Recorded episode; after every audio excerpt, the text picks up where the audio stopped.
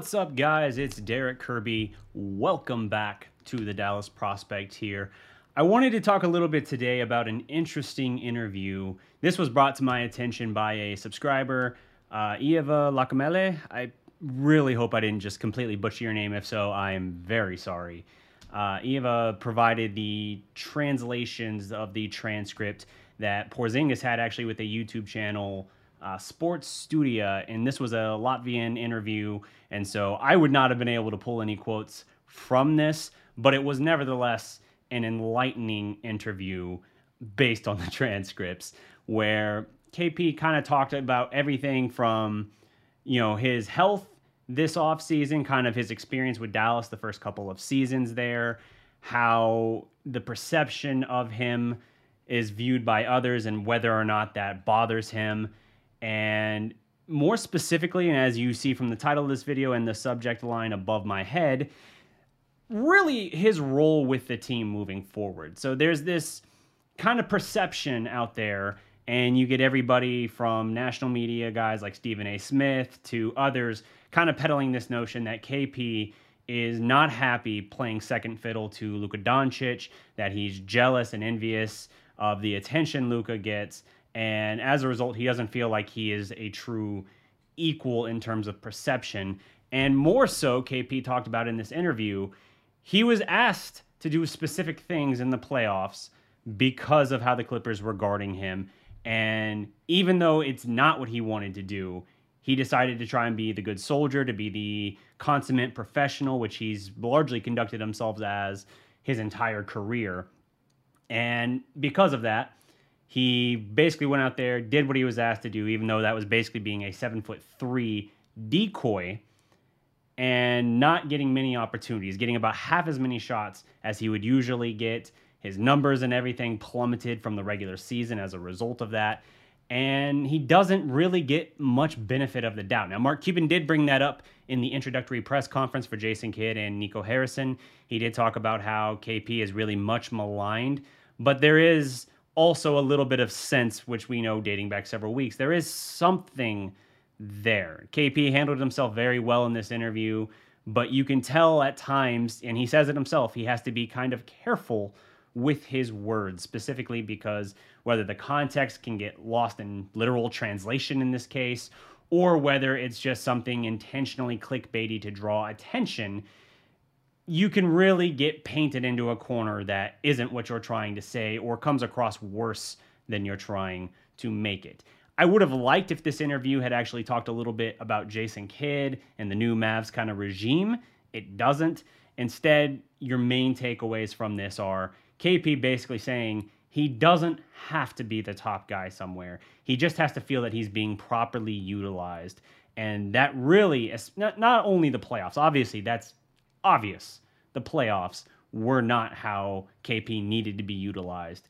And it's one thing if you're not being utilized in a certain way, but the team is having success, which is what he was sold on. He was sold on this idea that, hey, I know that you're a 20 and 10 guy and being a seven foot three corner three point shooter, pretty much solely on the offensive end is not what you want to do, getting about half as many shots. But at the very least, it's what'll help the team advance. Well, the team didn't advance, just like they didn't advance. Now, you can't put the year before on KP because of the knee, and it was a contact play. I don't fault players for injury in any regard, but it, it's one of those things that it has not translated into team success. And so he looks at this as I've done everything I've been asked to do, I've sacrificed, I've battled within myself to kind of accept this role and to be a professional about it.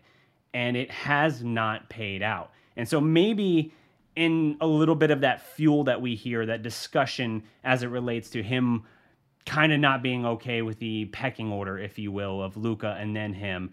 Maybe that's a little bit overblown as well in that regard, and that he's not saying, I want to be the top guy, so much as he's saying, I want to be used to my ability and to my potential. And that was not the case with Dallas, whether it was these kind of symbolic chains that they kind of put on him at times to I, I don't know why I use the word symbolic. The way that they protected him at times or tried to scale him back and so they would rest him all these times even if he wasn't nicked up or injured. And then when he would have some kind of injury, they would be extra cautious bringing him back. They basically tried to play him in bubble wrap, which limited his ability cuz when you come back from an injury, now you don't want to come back too early, to be clear. And maybe even with him coming back around the 10 game mark as the Mavericks were ravaged with health and safety protocols, maybe that was still too early and he probably needed another few weeks. But even still, you don't want to come back too early. But at the same time, when you come back, you don't want to be constantly timid. You don't want to be overly cautious. You have to go out there and cut loose and play a little bit. If you're playing scared, if you're holding back, you're not playing to your ability. And at times, I think he, what I draw from this, he kind of felt that same way about how he was being utilized the last couple of years by the Mavericks. He made mention in another part of this interview that in years where he's kind of graded himself going in, where he kind of had these expectations and everything, everything from like shooting splits to points and rebounds and things like that per game, he had a clear idea in mind and he's really been pretty much on the mark every year except the couple of years in Dallas. Now, when the Mavericks signed him and he was come or when they when they signed him to his max contract, but really when the Mavericks acquired him, my expectation was that because Luka's primarily a distribute first guy, a playmaker for others, he can score and get his shots, but he is not by default a scorer or a shooter. Because of that, I thought KP fed by Luka and set up again and again and again, would be able to be the Mavericks' leading scorer. That has not been the case in either season. He averaged 19 in his first year and 20 in his second year, and his numbers were about in line with his career splits here this past year, in some regards, even up a little bit. But it's not the step forward that people thought he would have, even though he had to come from a short off season and had to deal with the torn meniscus and that surgery it's not the step forward he thought he would have in year two back on the court. Now, he talks a lot about how excited he is having the full off season, having that extra drive and motivation, not just the fact that he's finally getting to put in work and not just rehab, but knowing and ex- expressing that frustration over how much he's been doubted and how many people have written him off. He understands why it happened, but he also understands that he's kind of forced to take the brunt of what was not his decision ultimately in terms of how he was utilized. And I can understand that a lot. I think I always think KP has been very well spoken, very honest about what's going on in his mind and his thought process through things. And I've always appreciated that. As a sports journalist, I've always appreciated his willingness to kind of let you into his thought process and his perspective on things. I think in this case here, a lot of this frustration is he says it himself. I could be the top guy, the second guy, I could be the 12th guy as long as I'm being utilized in a way that makes sense and it's leading to team success. That's the emphasis leading to team success. That's the factor there. I don't want to say emphasis as in like as he was giving the answer, that's what he like got super serious and like slowed down and like really punctuated the words. No, I mean like that's the key bit that's been missing here. He, the way he was utilized, had it led to success, had the Mavericks gotten past the Clippers and then been able to do something in the second round against uh, the Nuggets, I think that would have changed his perception just a little bit. And it didn't work out that way. So it looks like he sacrificed, did everything that was asked of him, and yet he's the one who's having to face the criticism which comes with the territory. He acknowledges himself. Like, no one's going to feel sorry for you. You got the max contract. Talking about himself as he says you. No one's going to feel sorry for you. You got the max contract. You have these expectations. And, you know, however you want to look at it, it didn't translate in the postseason. Obviously, you want to raise your game. You want to do better than your regular season stats, whether it's points or shooting or whatever. You want to do better. And just because of what I was told we needed to do, what I was told specifically I needed to do for the team to win, it did not translate. So I think that's a big takeaway there. As we look forward towards this, as we try to say, like, well, the team is obviously going to have him around right now because any sort of trade value that could be there is just too low, frankly. It's too low. There, there's no reason to do a deal right now, especially with a new regime, a new head coach. You're going to want to see can this be salvaged with a new vision and a new setup going forward? I don't know. Honestly, I don't know. I want it to work here with KP. I would like to see him get this opportunity because he is still 25 years old. Like, it's very much still possible for him to salvage his career and have a great, great career. If that happens, the Mavericks will have great success if they can find that and get that from him. But they have to know how to utilize him going forward. And so maybe with this changeup, we'll get an opportunity to see that. But even still, we have to see what's going to happen. They're not going to make a move right now. I think they're going to try and make this work with him. And whether or not, if, it, if it's just crashing and burning as bad as it has been by the end of last season, or even worse through the first half of this year, then I think they move on at the deadline but I think they're going to try to figure out how to make this work. And they're going to do everything in their power to cobble something together that brings out closer to what we saw, the flashes of brilliance we saw, be it in New York or even in the playoff, bubble KP, whether or not that guy is still there. Now, maybe with a full off season, maybe with no surgeries to recover from or anything like that, he can get back on track. And we've already seen him working. He's already talked about in this interview. He's already working with his, uh, he's already doing physical therapy. He's working out twice a day. He's practicing. Like he is putting in a ton of work every day. You're already seeing the pictures from his workouts where he's already looking more cut and more muscular than he was when the season ended. That's all encouraging.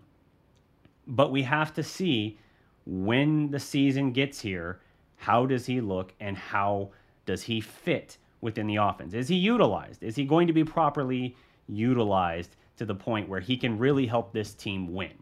We've seen in the past with him and Luka firing on all cylinders, this offense is borderline unguardable. And that's even with the need for more three point shooters. But that wasn't the case last year. We didn't get any sort of approximation of bubble KP. And part of that was I don't think he was ever quite right this year. And part of that was, you know, whether you want to talk about because he wasn't right, a regression or not. But the other part of it was just how we utilized him, how we asked him to perform. And I'm very hopeful with the changes in the coaching staff that we'll be able to find something there. Like if Tyson Chandler does join the coaching staff, I don't think that we're going to see KP suddenly implement a, a, whole lot of low post offense with Tyson. Tyson wasn't exactly an offensive guy himself. He was more a, a rebound, offensive rebound, and put back dunker, alley oop kind of guy. But even still, I'd like to think that you could find something to balance a little bit because the last thing I want is just to stick him out on the perimeter and say, hey, you're going to stay there 90% of the game or 80% of the game. And if something comes your way, great, go for it. Otherwise, just kind of hang out and we'll find you when we find you. We'll see you when we see you. We don't want that. We don't want that. So this was a this was a cool interview. Again, I recommend checking it out if you happen to speak Latvian. Otherwise, uh, you would have to find some kind of translation uh, in that regard. But yeah, this was uh, this was very cool from Eva, uh, and and providing this this was uh, an eye opening interview. I always appreciate uh, when people send things my way as far as like, hey, here's something here's something you can talk about. Here's something interesting and engaging because we haven't really heard much from KP since media day. Uh, sorry, not since media day. Since exit interviews, we have not really heard much from KP. To be fair, we haven't heard a ton from Luka. We heard his initial reaction to Donnie Nelson being let go, but we haven't really heard anything as it relates to the Mavericks other than like, you know, because he's doing the Olympics thing. I get it. And KP, for what it's worth for the people interested, he did as well talk about uh, wanting to play in the future again for the Latvian team. It's just not something with him kind of facing this off season and everything, trying to get back on track. It didn't line up for him to do it this this off season, but it is something he wants to do in the future. Again, it's something he says uh, obviously means a lot to him, matters a great deal, and so I appreciate that. I appreciate and respect that. And for Luka, you know, he's obviously taken Slovenia to the Olympics for the first time, and you know we'll see what they can do. But Luka, every bit every bit uh, enjoying that ride right now. And I'm glad that he's staying in shape. I'm also glad to see KP keeping his mind right, keeping his mindset where it needs to be, and putting in the work. Like, well, frankly, he needs to. Because I think if you get a fully focused, motivated, engaged KP, it's a unicorn that few teams can throw anything at. Now, it's not quite the same, like he said himself at the X interviews. When he came into the league, he was a unicorn. There was nothing like him, really. Now you have more teams that they might not be like him necessarily. There are some that are, though. But you have guys that are better equipped to deal with him, whereas before he was just this ultimate game changing mismatch in that regard. And now it's kind of skewed that way, where now it's less rare and it makes it that much harder to really impact the game in the same way. So I'm curious to see what work he puts in, not just in terms of getting his mind and body right. I want to see offensively what he can incorporate to his game because he talked about the need for his game to grow and evolve moving forward. So it sounds like he's going to go under the hood in a way that because of his short offseason and recovery from surgery last offseason, he didn't get an opportunity to do then. So we'll check it out.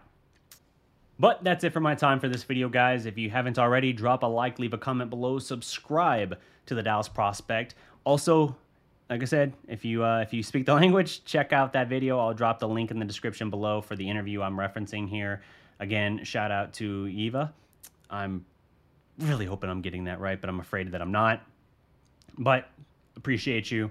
And uh, until next time, guys, remember every legend was once a prospect. Peace.